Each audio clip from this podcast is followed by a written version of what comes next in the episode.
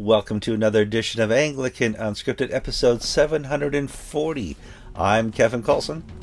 I'm George Conger. Today's July 5th, 2022.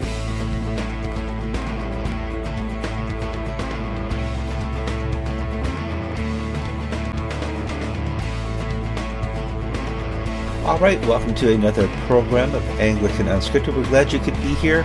George and I are recovering from July 4th festivities. Well, I am. I had people over to the RV, had a little picnic with pizza yesterday, had a lot of fun. Uh, George, what did you guys do for July 4th? I trimmed trees in the back of the yard of the house. How American of pie of you! Wow. Oh, I got to play with the chainsaw and uh, a pole saw, all the fun things. That's uh, cool. So a lot of I, fun. I'm here in a campground in Wisconsin, and it seemed like the July 4th celebrations were muted compared to years past. Uh, I probably had the largest flag hanging out the, the front of the RV here, and um, reading from the polls and judging from people's faces, they're not as proud or willing to display their proudness for America as they were in the past. And yeah, it was kind of, in my mind's eye, a sad July 4th, George. Yes, there was. I saw a poll on one of the networks saying that only 38% of Americans polled mm-hmm. uh, were very proud uh, to be Americans or of the United States, mm-hmm. which is the lowest number they'd recorded since they started taking this poll. Now, one of the problems with polls is you don't know the questions that they asked uh, to get to this answer. No, uh, polling is uh, polling is not a science by any means. Um, but if you if the question were are you proud of our country? I think you would have had a different answer than are you proud of america with the connotation of the american government?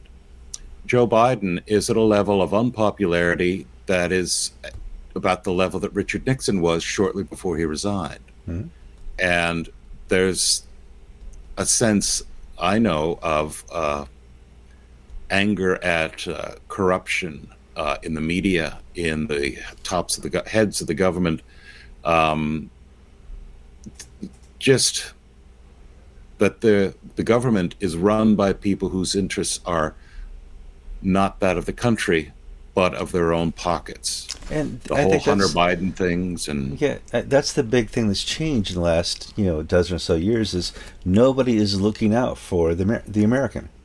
Uh, certainly, journalism is dead you know, the, once a, a proud part of uh, and a proud feature of what it was to be an American was to have a free press.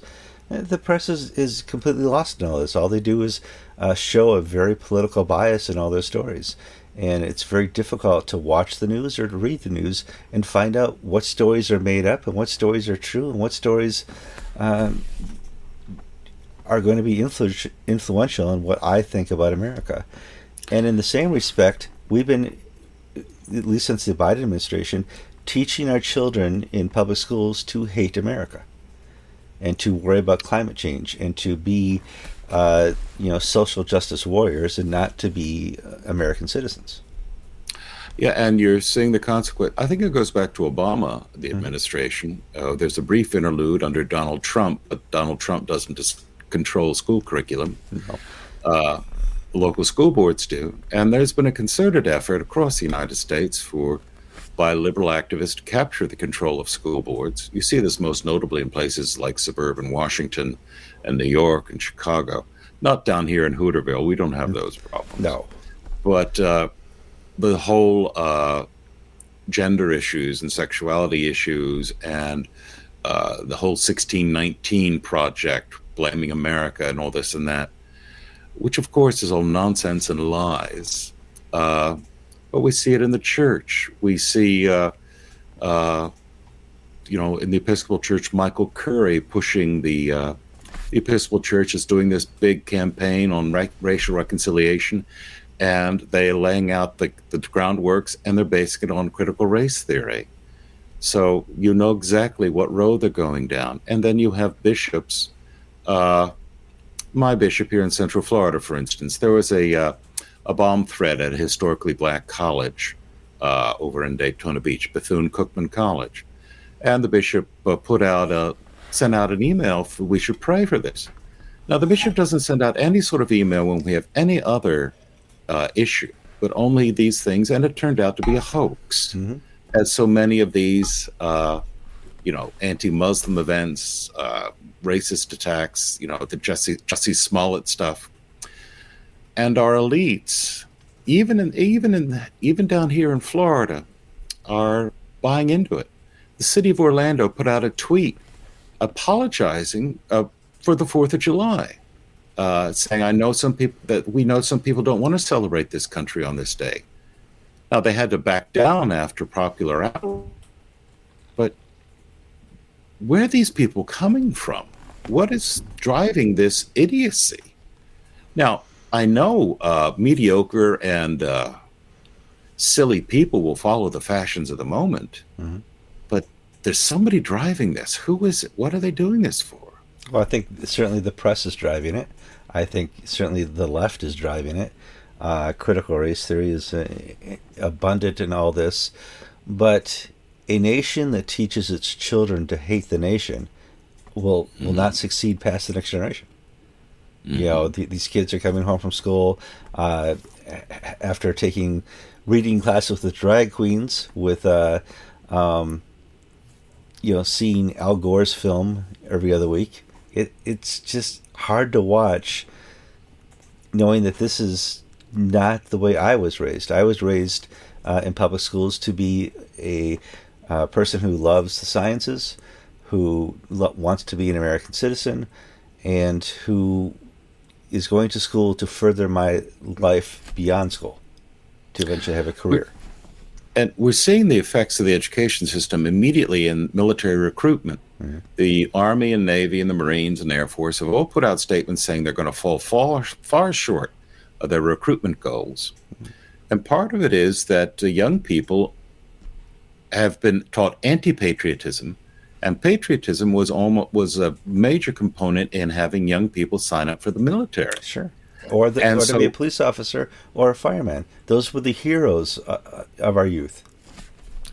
And with the Navy more concerned about, you know, proper usage of pronouns uh, than it is in combating China and Russia, we've got a major problem. We've got woke officers at the top, uh, careerists, uh, people who just slavishly follow the. Uh,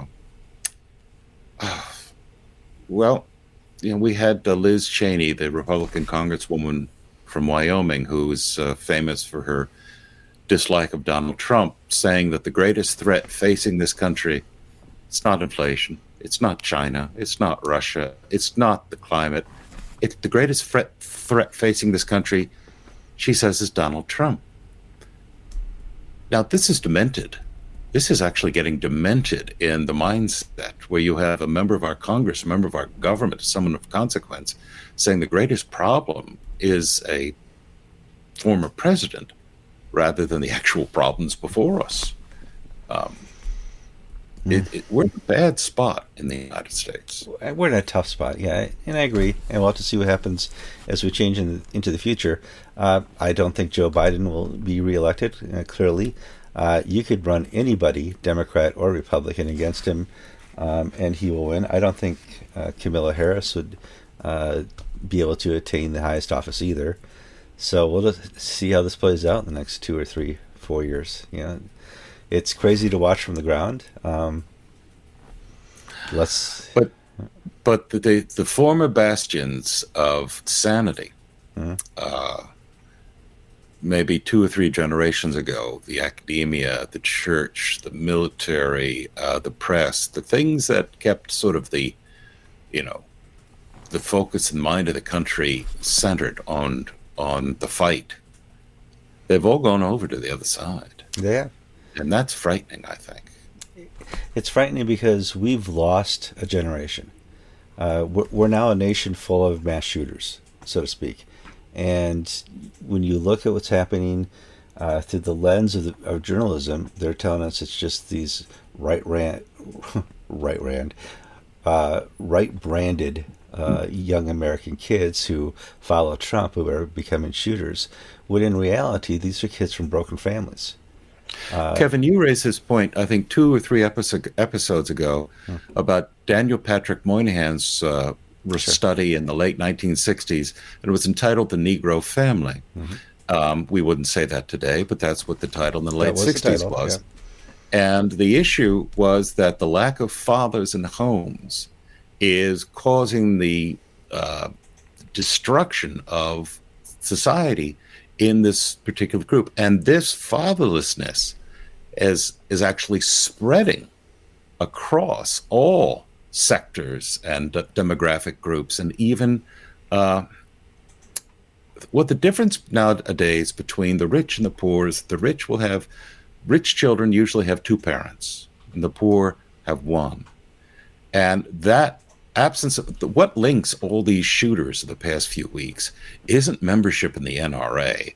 It, they're not gun nuts. What links them all is that they didn't have, they came out of broken homes. Yeah, broken. They had dysfunctional. Fa- even this, even this creep uh, at the Highland Park shootings yesterday. Mm-hmm. Kevin, you were telling me that he didn't have a. I mean, what was? Oh, he lived guy? with his father. He, he, it was a broken home, and uh, he lived in the apartment behind his house, and you, you read all the stories. He was a he was a lonely, quiet boy. That's that's the headline going around, and that produces in America mass shooters. You know, we found that in Florida, we find that in Texas, we find that all over our nation. Is they're not members of the NRA, they're not members of some right wing uh, political brand. They come from broken families, and that's the number one problem we as a nation have to uh, track down and fix. How do we stop having broken families when the left doesn't even believe in marriage? You know, half this country has lost faith in marriage. Half this country has lost, and more than that, has lost uh, faith in what a family is. And to them, a, a family is just people you partner with. And if for the time being, for the time being, it, it, partners of convenience. And so, if we're just going to have partners of convenience be our families, we're going to produce more mass shooters, more people uh, uh, having drug habits and uh, you know meth heads. Uh, the destruction of our society will fall when the family falls. And this is my bone of contention with people like Justin Welby or Michael Curry or bishops against gun violence in the Episcopal Church. Hmm. They they're attacking and addressing the wrong target. The wrong target isn't guns. The right wrong the, the target is a lack of Christian formation of faith, a lack of family. In other words, you start along this chain: no faith, no family, uh, dysfunctional children, video games, guns, massacre, and they're picking targets to pr- protest far down the chain of actions rather than address the true issue, which is sharing the good news of Jesus Christ and converting the nation. They don't want to convert the nation, they want to talk about gun violence. Now, I'm against gun violence, but if you don't start where you can, if you don't start where you can change things, you're going to continue to have gun violence and you're going to continue to be ineffective, wishy washy drones that accomplish nothing other than take 10% of my parish income. Uh, yeah, percent. We haven't done any Anglican stories yet. Let's let's move on. So th- that's our Ju- July 4th commentary. Um, we'll see how this plays out. Church of Nigeria news, George. Uh, the Church of Nigeria has decided to uh, uh, form more churches over here in ACNA country, and we've talked about this before.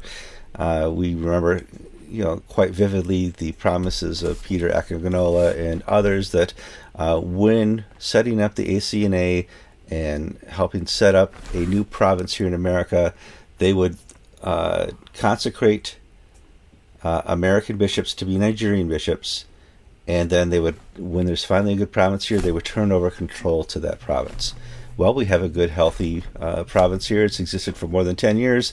It's run by Archbishop Foley. Yet the Nigerians continue to what I'll call, and it's been called this for uh, centuries, border cross. And let's let's talk about this, George.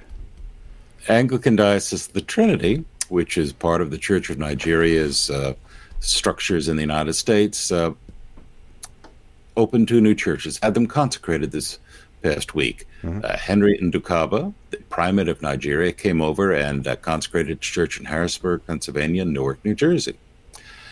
Now, I'm of mixed mind on this. It's wonderful that they're new churches. It's Absolutely. wonderful that people are serving uh, new communities. These congregations look to be Nigerian expatriates living in the United States. It's wonderful. It's great that they are reaching out and building faith communities.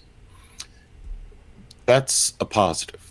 The negative is I don't see how this advances Anglicanism or the faith in general because the the arguments have been well the church ACNA is not as pure as the church of Nigeria now that's that's a debatable topic, especially when we start looking at some of the Church of Nigeria's bishops on the prosperity gospel. Mm-hmm. But to say to, go into this, we're purer than you are, is uh, not an argument I think the ACNA and Church of Nigeria should have. Yeah. And second, I'm really not in agreement with the idea of ethnic churches. This is the problem that develops the Orthodox in the United States. That's we have right. the yep. Greeks, Bulgarians, the Romanians, the this and that. And for a generation or two, they've been trying to form an Orthodox Church of America, but the ethnic churches are happier, more hap- want to be Greek rather than Orthodox. They're pressing nationality over faith. And I think this is a danger with, with these sorts of moves from overseas Anglicans coming in who really don't have a quarrel with the theology, but rather just keep it among people like us. Yeah, and if you're looking long term at this politically, Nigeria's a, a, a, part of GAFCON. This makes GAFCON look bad too. You know, if mm-hmm. GAFCON can't control border crossing and can't uh, have provinces that support each other and provinces who want to mutually encourage each other to grow um, without crossing the border, what's the point of having GAFCON? you know, and uh, it makes GAFCON look bad. And so we're saying to Lambeth and we're t- saying to the Church of England, you know, GAFCON's a great alternative to the structures of the Anglican Communion. Why don't you come and join us? Well, but we still border cross. You know, we still think some provinces are better than other provinces within GAFCON. And long term, when I was in seminary in uh, New Haven, Connecticut, Susan and I lived in a little apartment and we lived on a square. And on this square, there were three Catholic churches one L- Lithuanian, mm-hmm. one uh, Polish, and one Italian. They were built about 50, 60 years ago because the Italians wouldn't go to a Lithuanian church and the Poles wouldn't go to an Italian church. So they had to have the three churches. Well, the problem right that they have right now is that basically they've had to close two of the three, amalgamate them all because people don't identify as Lithuanian uh, anymore. They're Americans. Yep. As generations pass, they move out of the neighborhood, so on and so forth. Now that's a small microcosm of uh, of issue of the issue, but you know, eventually Nigerians will be fully enculturated into America, and they really won't want to have uh, an ethnic church. That we want a part of a wider Christian church, and I think just think it's a short term. I think it's a short term way forward that is not going to be successful in the long term. I do agree with you. Uh, ethnic churches seem to be a generation and a half from closing. We see that all over New England. Um, let's move on to the South Indian moderator is accused of uh, under criminal charges of being corrupt, and we've covered his story before, but we need to cover it now because he's been invited to Lambeth and the people who are accusing him of corruption are afraid that he will not come back to India uh, if he gets to go uh, with a passport to Lambeth. So here's our Indian. Yes, this story. is a fun. I'm so happy Kevin's finally allowed me to do an Indian corruption story, and the reason why is it has a Lambeth hook. The moderator of the Church of South India, the bishop in South Kerala, has been fighting 13 criminal charges uh, we've reported on Anglican Ink extensively about his problems, Bishop Rasalam.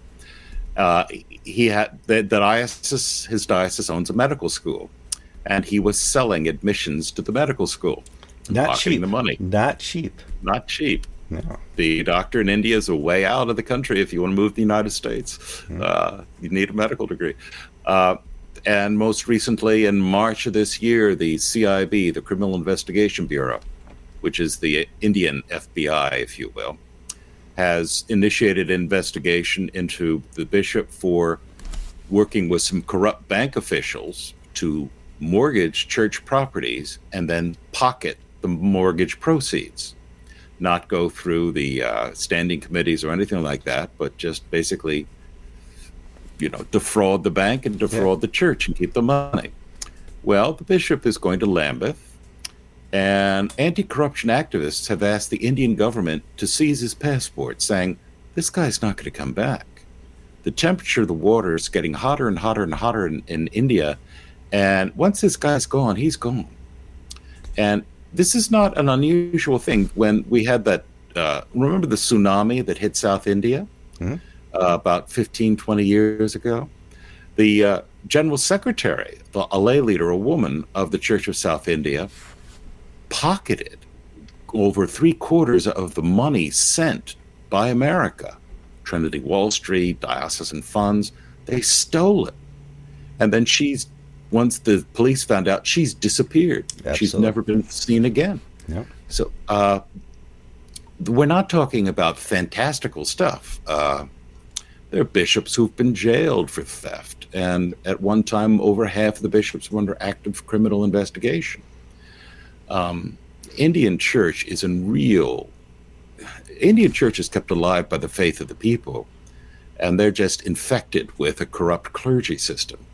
Well, And now, in fairness to the, we we call this a church problem. It's actually a national problem.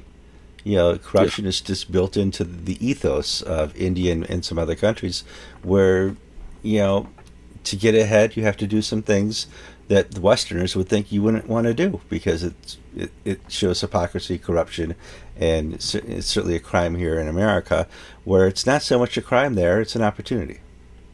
Yeah, in India, in the Church of South India, it's not uncommon to buy Episcopal office. You basically, if there's an election, the guy spreading the most money around gets the job, and he recoups that money by diverting diocesan funds to sort of repay or bless with uh, cash jobs uh, those who supported him. It's not just India. Uh, Tanzania has a major problem with corruption and other African churches have a major problem with corruption. Um, Mexico, for years, when it was under, it was known as the dirtiest church in the Anglican world. It's been cleaned up uh, after some major struggles, but uh, you know, this is the thing that uh, sort of gets me. You know, when the bishops go to Lambeth, I know they mean well, but they really, I think, would be better suited to talk about corruption within their own ranks than climate change because they can do something about corruption. They can't do anything about climate change. Well, they can do something here because you can uninvite this bishop to uh, Lambeth and uh, allow the investigation of his crimes to continue so he can't flee with the money that he already has offshore. So, Well, at the press conference they gave for the Lambeth conference week before last, uh, I asked that question, not about this man in particular, Sure. but the answer from the Lambeth conference people was so long as a bishop is in good standing within his province, we're not going to say no. So when the moderator's a crook, uh, he's the one that says, "Oh yes, I'm in good standing." good standing. So good standing. Yeah, it's me. I'm good standing. All right. Well, Actually, hey, they're not. They're not totally blind. They're not totally blind. Do you remember the uh, Lambeth uh, primates meeting? Uh, the uh, that last one where they were all there. okay, th- that- not the gathering from five, six years ago. The the meeting that was just like two years ago, last year. The one that was not a primates meeting, but was a primates meeting. Okay. uh, yeah, yeah. uh, where uh, you were there. Okay, the um, gathering. Yes, primates gathering. Yeah, and they appointed the primate of South India to be on this follow-up committee. And then it was sort of pointed out by mean-spirited press people like Anglican Ink. that this guy was under active criminal investigation for corruption and fraud, and he was quietly dropped. Mhm. Uh, no reason was given for dropping. So they do know. Okay. But they're only going to act if it's sort of the mirror is held up to their face. Well, this would help India. We're not trying to help uh, the Church of England or the Anglican Communion, but you could certainly help with the criminal investigation. Uh, Church of England is in the news. Moody's says they're worthy. Double A1 Double bond A, rating. man. the church commissioners who manage 10 billion in assets for the first time are going to the capital markets to raise money. And Moody's has given them a higher credit rating than the British sovereign debt. So this is a safe harbor.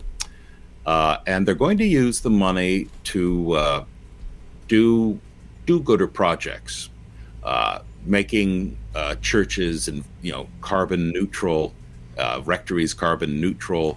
Uh, basically, if I were a clergyman of the Church of England, I'd be furious. They're not going to do anything Underpaid. about They're, they're underpaid. They're not going to do anything about the problems with the pensions and the hmm. underpayments and just how hard it is to live on the clergy stipend. They're not going to do anything about the diocese sucking up all the money out of the parishes to support a bloated bureaucracy. Rather, they're going to borrow more money. The church commissioners are going to borrow more money and use it to fund like these boondoggles, like 20 million pounds for a race and reconciliation commission, whatever its name is. I don't know its name. Uh, now, this money has to be repaid. And at the end of the day, this comes out of money that was originally set aside to support the mission and work of the church. And, well, I don't get to decide what the mission work of the church is, but these, you know, women's officers, diversity officer, climate officer, ecumenical officer, having more people with uh, offices getting paid than actual people who share the good news of Jesus Christ, I think that's a bad use of funds. Don't they have a new office called Anybody But Calvin Robinson Commission Office? Something? Yes, yes, Yeah, that's it's- that's that's. Uh, well, uh, one of our one of our friends, one of our viewers, uh, the uh, Bishop of Edmonton, as an aside, uh, gave a sermon on Sunday and talked about how horrible cancel culture was, and our friend wrote, "Well, this is exactly the man who led the cancel culture against Calvin Robinson. These people have no self awareness. No, they don't. No self awareness.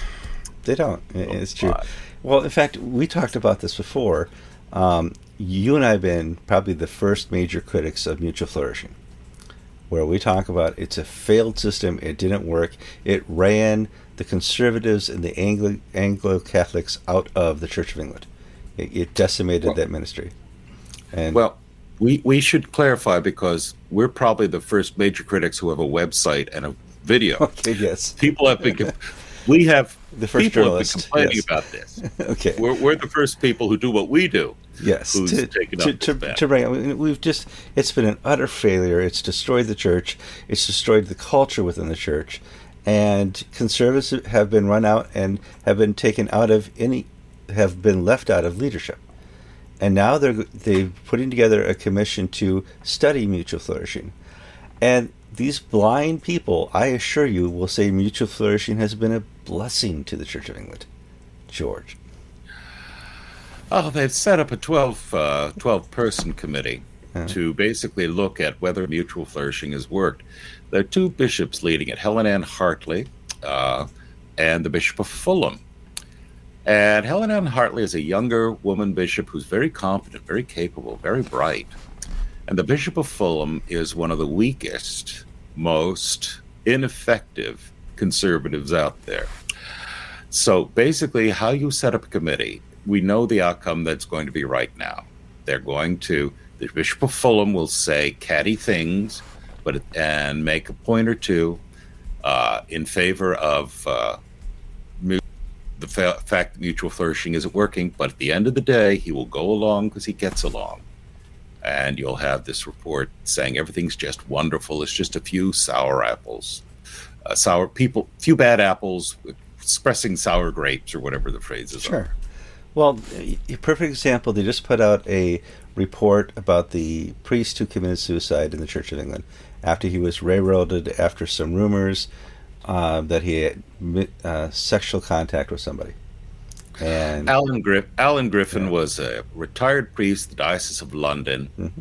He later entered the Catholic Church, uh, Anglo Catholic, and somebody said in the uh, official offices of the Diocese of London, well, you know, we think he might be. Mm. Yeah. And, and that started into he's a child molester. No evidence, no complaints, but it got into the official mind, and he essentially had to live through years of innuendo and pseudo investigations and this and that. And he finally took his own life out of in depression. Well, they commissioned a lessons learned review, and that was published this morning. Uh, Bishop Mullally of London sent it out to the clergy, and we were sent a copy. And I'm looking at the cover sheet for this re- lessons learned review, and it's appalling because the cover sheet spends basically as much time saying how wonderful Bishop Sarah Mullally is. She's leading the fight to make sure this doesn't happen again. Well, who was in charge? Where did the buck stop? you know, she was the bishop over Bishop uh, over Father Griffin. She was the bishop whose staff did all this, and the and the cover sheet spends the time saying she's doing wonderful job. Her hands are clean. Her hands are clean. It. When my children were little, uh, we had twin girls, have twin girls, and something bad was done, I would say, Who did this? And they would say, We didn't do it. I said, I guess it was little nobody who did this. Mm-hmm. Well, in the Church of England, little nobody destroyed the life of Father Alan Griffin. Nobody else did. No. Uh, as long as we're, let's finish up with the Church of England. They're redoing their flying bishops. I know. oh my goodness, this is. Uh, I had to learn a new language when I moved to England 20 odd years ago. Mm-hmm. I had to learn English, English. Um, and I had to learn to read and understand and pick up nuance. Well, a formal announcement was made uh, by the Church of England Media Center saying that we're going to be reshuffling the flying bishops. There are four flying bishops, one based in London, the Bishop of Fulham, who remains in London, there's an evangelical flying bishop, Rod Thomas, who's based in Maidstone, which is in the Diocese of Canterbury. Rod retires this fall. There's the Bishop of Ebbsfleet, who uh, Jonathan, Jonathan, I just forgot his last name. He left to become a Roman Catholic. That seat is vacant. And there's one up in the province of York. They're going to reorganize the three that are in the province of Canterbury. And what they're going to do is they're going to create a new see Oswestry in the Diocese of Lichfield. And they're going to shuffle people. The new evangelical flying bishop will be moved to Ebbsfleet. The new Ebbsfleet flying bishop will be moved to Oswestry up into the middle of England. And then the last line, so to speak, was well, and if Maidstone needs to revert to Canterbury as a suffragan, that's an opportunity for them. Well, the talk among the, the well, the society under the patronage of Saint uh, Wilfrid and Saint Hilda, and it's not Swish is the acronym, and that's really an unfortunate acronym for an Anglo-Catholic, but that's a mean thing to say, Swish. Uh, some people will get that, others won't. Uh, Swish put out a statement saying, "Oh, how wonderful!" Line one of course, this doesn't change anything, line two. And line three, this is massively inconvenient because you're now basically there's no coverage in southwest England by basically taking away Ebbsfleet and moving them up to the middle of England. Mm-hmm. It's four to five hours to get down to some of these parishes. What do people think you're doing? Well, what they're doing is freeing up Maidstone because Rose Hudson Wilkin, the Bishop of Dover, who actually runs the Diocese of Canterbury on behalf of the Archbishop of Canterbury, has proven to be an utter fiasco. And the Archbishop of Canterbury needs another bishop to actually do the work of the bishop he hired as a virtue signaling appointment, first black female bishop in England. He actually needs somebody to actually do the job. Somebody has to do the job now, yes. So, you know, uh, but it's all being cloaked in efficiency and this and that. And really what it is is bailing out the Archbishop of Canterbury once again for a god awful appointment.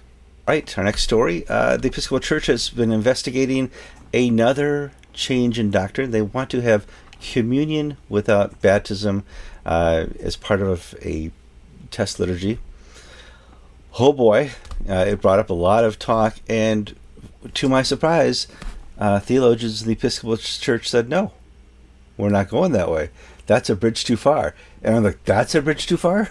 so let's talk a little bit about what's happening here at the, the level where this would not be proposed at General Convention, George. I, Diocese of Northern California put forward a resolution, and this has come in the past from other northwestern U.S. dioceses, mm-hmm. Uh, asking that uh, communion be open to anyone, including those who've not been baptized. The current rule is that if you're baptized as a Christian uh, in the name of the Father, the Son, and the Holy Spirit with water, you may receive communion if it is the custom to receive communion in your own church. Uh, they wanted to get rid of that.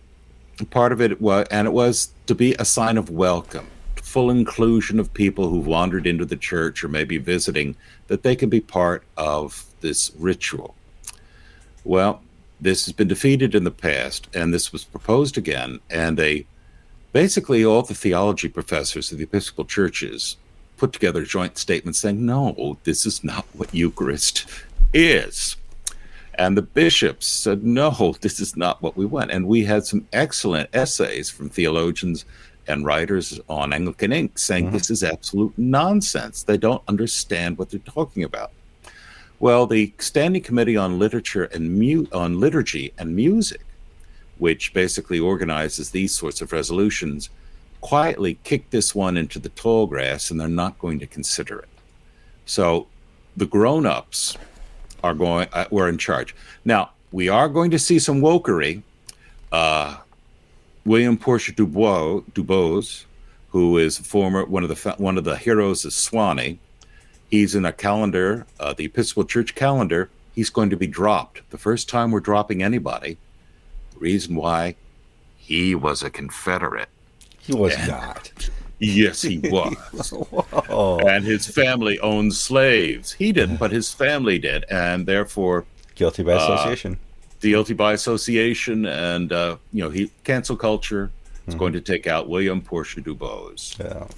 Somebody had to go. It was going to be him for sure. Let's uh, talk. Oh, we got here. Oh, and there was one bit of good news. Okay there was a push to have Barbara Harris, the first black woman bishop of the Episcopal Church, added to the calendar. Now, the rule is that you have to wait 50 years after you're dead. Okay. It's only been waived for Martin Luther King Jr., right. which I can agree with, yeah, and Oscar Romero, the martyred archbishop in El Salvador. Everybody else has to wait 50 years after their death. And it was argued that Barbara Harris is on that level. Now I oh, knew Barbara Harris. She was a very un- she was like Rose Hudson Wilkin. She, she was, knew lots of words that started with limited to four letters. Yes. Yes. She was a character mm-hmm.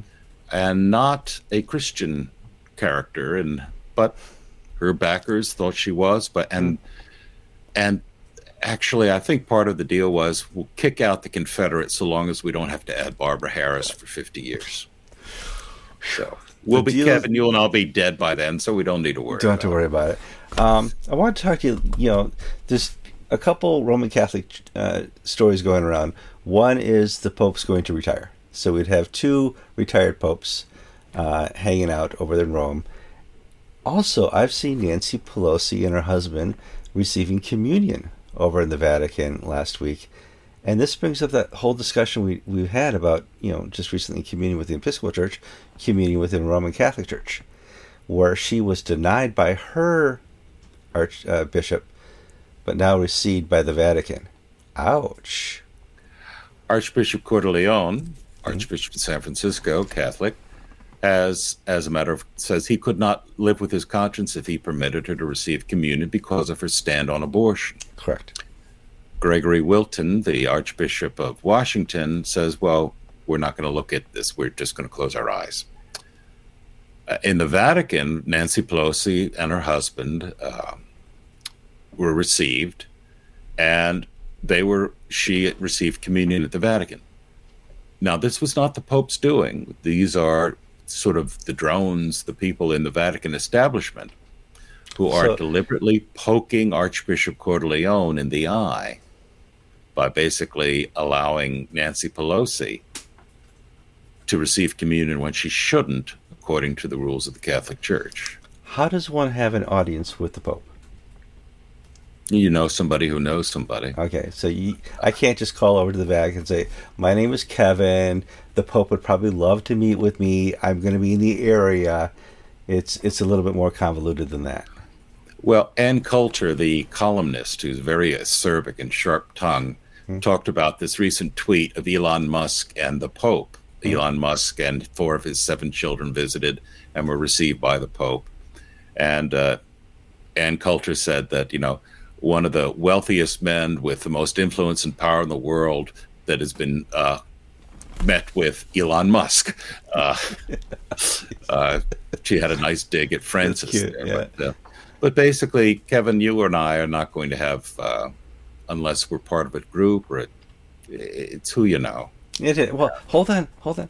I know Archbishop Greg Venables, friend of the Pope. Maybe we could get something going there. You know, call up and have a, an audience with the Pope, but they would insist I wear my suit, which is still in the closet somewhere in storage. So we'd have to we'd have to work all that out. Uh, I think that's all of our stories. We got one left here. We, we we've got the women deacons story. Oh yes, okay. So in the ACNA we have uh, women's orders uh, where you can be a priest, a deacon, or a deaconess. And I think to really handle the Bangladesh Jerusalem story, we need to talk about the difference between deacons and deaconesses. We'll start there. A deacon, it can be a male or man or a woman, mm-hmm. and it is an order of ministry. They're ordained. Um, a deaconess is commissioned, and that is not an ordained post. And it was revived in the 1880s in the Church of England, in the 1870s, I think, in the Episcopal Church and it is continues in the Reformed Episcopal Church deaconesses and the Diocese of Sydney. I'm not and in the Lutheran, some Lutheran churches have deaconesses. Uh, the Diocese of Jerusalem, at their recent synod meeting in Amman, Jordan, uh, approved resolution studying the vocational diaconate, allowing men and women to become deacons. But then the bishop said these people, the, the women would not be ordained, they'd be commissioned. So what he's saying is that now this was received with great joy from the Episcopal Church because the Episcopal Church backs women's orders hmm. and it puts a lot of money into the Diocese of Jerusalem and has been pushing the Diocese of Jerusalem to open the ministry to women. But what the Archbishop has done without saying it directly is yes, we'll have women deacons but they'll be deaconesses, the commission, not deacons, yeah. because they're not going to be ordained; they're going to be commissioned. While we will have male vocational deacons, like we have in the Episcopal Church and the Catholic Church, who will be ordained. Um, so that's happening in Jerusalem, and in Bangladesh. Just out of out as, a, as an aside, after a 15-year hiatus, they've just ordained two new deacons, ordained, not commissioned. In Bangladesh, the canons permit women clergy, but it's really up to the archbishop whether or not he wants it, the moderator of the Church of Bangladesh. And there's a new moderator, new new team at the top, and he said, "Yeah, why not? We need women to do the work of women's ministry, and where we want women, uh, we we need these women to do women's work as deacons." So there's movement that these minutiae, I think, are fascinating to me. Nobody else, probably. No, that's what we're saying. Wait for the end of the show. I'm about to have a cat jump on the laptop here because a fly landed on the laptop, and all flies must be destroyed by Rye the cat, the killer cat. So we're trying off here keep, keep the cat, brush away the fly. Are you get are you giving the cat enough protein in its diet, Kevin? I, am uh... I'm, trying to restore order to the, the, the, studio here before we do that. Yeah, they, we have two cats. We have Whiskey, who plays with insects that make it in the front door, and then we have Rye who only eats the insects that come inside the door. So you know, Rye or Whiskey's just playing around, batting this little poor little fly, and all of a sudden, whoomp, Whiskey goes mine. it's ugh, ugh, ah. Well, we don't have flies in our RV. That's that's how it works. All right, that's all the stories we have for this week. Um, kind of a short episode. Gives you time to recover from your July 4th activities. Uh, for those of you still under the monarchy, long live the Queen. And th- yeah, that prayer is really working well over there. You know, the Queen's still going strong, and we're very proud of her. I'm Kevin Kallsen. I'm George Conger, and you've been watching episode 740 of Anglican Unscripted.